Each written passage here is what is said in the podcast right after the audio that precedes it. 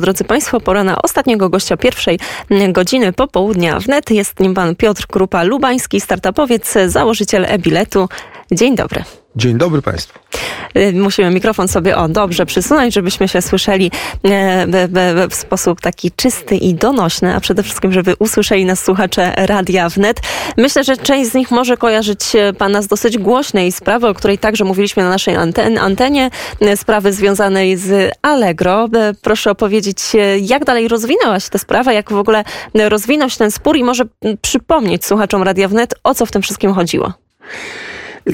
Otóż e, rok temu chyba ostatnio o tym rozmawialiśmy i nawet na, na, e, w Kurierze Wnet ukazał się duży artykuł na ten temat, a chyba Polska Agencja Prasowa puściła taki cały wywiad związany z tą historią.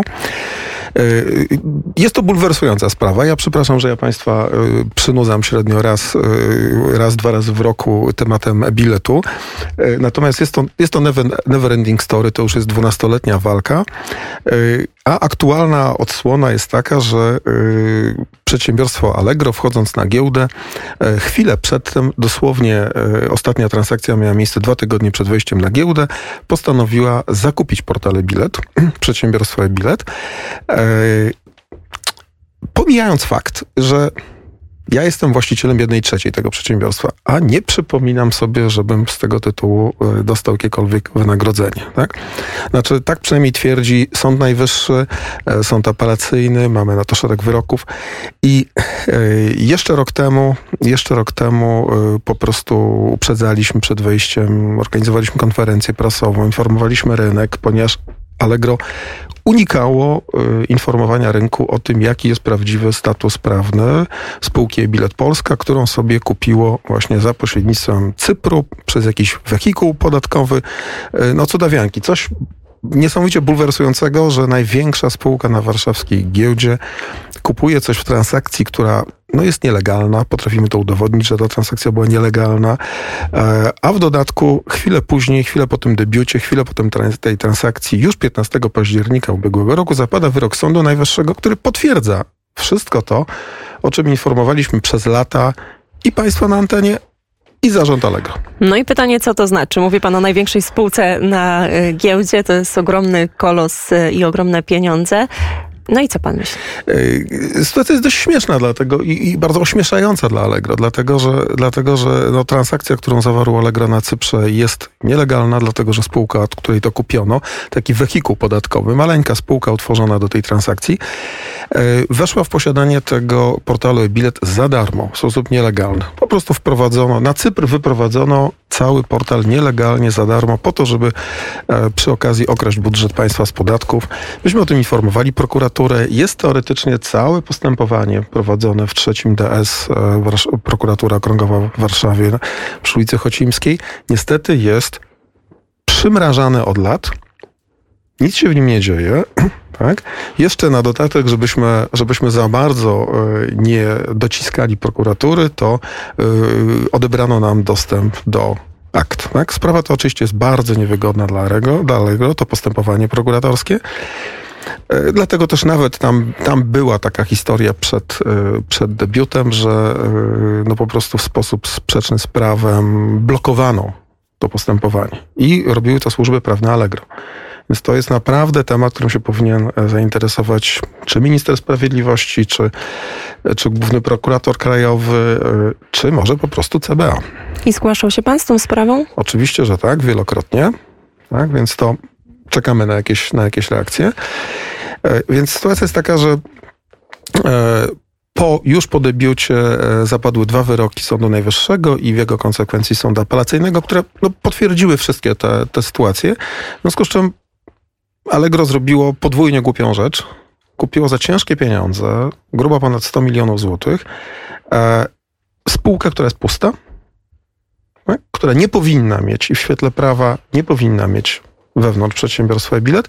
Co więcej, sama transakcja jest mocno nielegalna, ponieważ ten, od kogo kupiono tę spółkę, nie powinien być jej właścicielem. To potrafimy udowodnić. To jest wszystko opisane w pozwie przeciwko Allegro, który publicznie od roku, proszę Państwa, wisi na stronie www.ebilethistoria.pl, gdzie macie Państwo materiały na temat całej tej koszmarnej historii.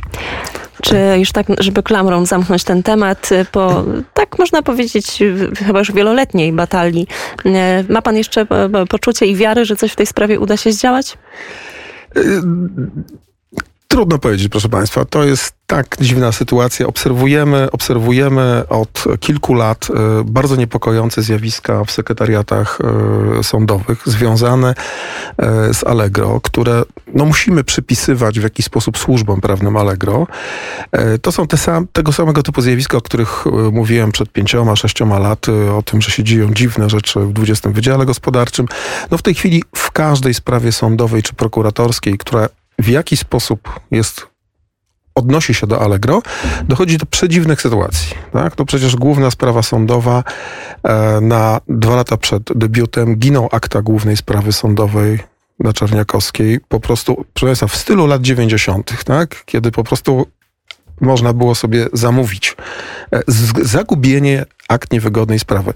Proszę, proszę zobaczyć, Sędzia wydaje postanowienie, żeby wezwać biegłego, aby wycenił wysokość odszkodowań. No, dla mnie, dla moich przyjaciół, jako założycieli e-bilet, mm, wysokość odszkodowań. Co się dzieje? No, gdyby taka e, opinia biegłych pojawiła się e, na rynku publicznym, w momencie, kiedy Allegro wchodziłoby na giełdę, no byłoby to szalenie niewygodne i dla Allegro, i dla ludzi, którzy sprzedawali moje udziały, udając, że to jest ich i tak dalej. W związku z czym, co się dzieje? No chwilę po takiej decyzji sędziego akta giną. Akta giną i sprawa jest zamrożona na półtora roku. A potem szereg jeszcze bardzo podobnych zdarzeń, tak? Blokowanie, blokowanie y, różnego rodzaju pism, nie wiem, sędzia na przykład żąda, żeby Allegro y, okazało umowy, na podstawie których kupiło e, przedsiębiorstwo bilet. Prokuratura też żąda tych umów. Allegro nie chce ich nikomu pokazać. Ja apeluję do wszystkich udziałowców, wszystkich ludzi, którzy kupili sobie akcję bilet, żeby na najbliższym walnym zgromadzeniu zażądać okazania umowy, na podstawie której Allegro kupiło od wehikułu podatkowego Bola Investment e, przedsiębiorstwo e-bilet. Naprawdę będziecie mieli Państwo fajną lekturę. Jest to wyjątkowy tekst. I tutaj na razie postawmy kropkę albo trzy kropki, jeżeli chodzi o ten temat, chociaż jeszcze myślę, że będziemy do niego wracać, a przynajmniej będziemy obserwowali rozwój i przebieg e, pańskiej e, walki. E, ale oprócz tego, że jest pan założycielem e-biletu i prowadzi pan tę, tę batalię sądową i nie tylko z Allegro, jest pan też startupowcem. I kiedy mówimy o tych startupach, to ostatnio specjaliz specjalizuje się pan w ekologii. I tak, to znaczy do tamtych tematów życie, życie nas zmusi, żeby do nich wrócić, ale zostawmy to, bo to jest straszne. E, natomiast rzeczywiście ja całe życie byłem takim e, twórczym małym chłopcem e, i co chwila sobie coś tam wymyślam. Trochę gorzej jest z kapitałem na te projekty. U Państwa opisywaliśmy dosłownie chyba pół roku temu taki projekt społeczno-ekologiczny o nazwie wzajemniak.pl. Wzajemna wymiana dóbr, usług, ale z użyciem wewnętrznej, wirtualnej waluty punktowej. E, w sam raz na czasy ewentualnego kryzysu, inflacji, jakichkolwiek e, zaburzeń. Serdecznie zapraszam. Nie będę teraz o tym opowiadać, bo to jest temat rzeka e, i artykuł prasowy na ten temat i wszystko jest pod adresem wzajemniak.pl. Natomiast rzeczywiście nowy ekologiczny projekt, z którym mamy nadzieję wystartować już w styczniu, w lutym. To jest propozycja dla mm, wszystkich Państwa, którzy mieszkacie gdziekolwiek w Polsce, ale poza głównymi ośrodkami miejskimi, poza zasięgiem komunikacji miejskiej głównych ośrodków. To jest taki system, który ma umożliwiać e, sprawne dojeżdżanie z podmiasta do miasta, do pracy, do szkoły, na zakupy, do centrum handlowego, na basen i tak dalej, a wspólnie z sąsiadami. Wspólnie ze znajomymi, z sąsiadami, z ludźmi, którymi mieszkamy e, w jakiejś, e, w jakiejś niedużej odległości. Tak? Chodzi po prostu o to, żeby, żeby y, ten system ma umożliwiać e, w taki błyskawiczny, zautomatyzowany sposób e, kojarzenie, jeżeli ja jadę samochodem, mam wolne miejsca. Chodzi o to, żeby moi znajomi, moi sąsiedzi, z którymi już jestem wcześniej zaznajomiony, żeby mogli się w ogóle bez dzwonienia, bez SMS-owania mogli się błyskawicznie dosiąść do mojego samochodu, tak? Oczywiście grono osób, które ja wcześniej tam zaakceptuję i żebyśmy mogli do tego miasta czy, czy, czy na zakupy do centrum handlowego pojechać, e, pojechać razem, tak? Cel jest, nie wiem, potrójny, prawda? Po pierwsze, zmniejszmy liczbę samochodów, które stoją w korkach codziennie na trasach dojazdowych e, do miasta i z miasta. Zmniejszmy emisję spalin. Po drugie, podzielmy się kosztem jazdy tymi samochodami. Tak? To, to mogą być oszczędności rzędu kilkuset złotych nawet miesięcznie. Tak? Po trzecie, pogadajmy z sąsiadami. To jest zawsze okazja do social life, do tego, żeby sobie porozmawiać yy, i tak dalej. Mm, ale czy tutaj niszy już trochę, mm, tak zapytam przekornie, no nie wypełniają inne portale, nie wiem, pokroju BlaBlaCar, yy, czy, czy, czy chociażby jakieś wszel, wszel, wszelkiego rodzaju Uber. Wiem, że to nie jest to samo, ale... Bardzo dokładnie to analizowaliśmy. Proszę Państwa, nie. BlaBlaCar to jest zupełnie coś innego. Yy, BlaBlaCar używa się zazwyczaj do tego, żeby, nie wiem, umówić się na wspólny wyjazd w Bieszczady, na Mazury i tak dalej. Proces umawiania się, sam korzystam, to jest minimum pół godziny, godziny, to jest dzwonienie, telefonowanie, samosowanie, to jest sprawdzanie ludzi, których mamy zaprosić do samochodu. Tu jest zupełnie inna sytuacja. Tutaj, tutaj ma to służyć do tego, żeby automatyzować wspólne przejeżdżenie ludzi, którzy już się znają. I proces ten ma trwać według naszych szacunków 15-20 sekund, e, bez żadnego dzwonienia. E, po drugie, planujemy, znaczy ten nasz system ma być taki bardzo spółdzielczy, to znaczy nie będziemy się wtrącać w rozliczenia pomiędzy użytkownikami, co jak wiemy jest plagą innych serwisów tego typu e, i powoduje, że ich użytkownicy uciekają z tych portali na przykład na grupy facebookowe. Więc to jest zupełnie coś innego. Poza tym chodzi o pewne systematyczne dojazdy, takie zwyczajne, codzienne, tak? Takie, których na przykład nie trzeba wcale rozliczać gotówkowo. Można je rozliczać punktowo. Dzisiaj ja przewożę znajomych, następnego dnia jadę z nimi yy, i tak dalej, i tak dalej. E, cały projekt jest odpisany pod adresem yy, dojazdyrazem.pl www.dojazdyrazem.pl gdzie oczywiście jest, proszę Państwa, też zrzutka na ten projekt, ponieważ jest on niezwykle społeczny, tak?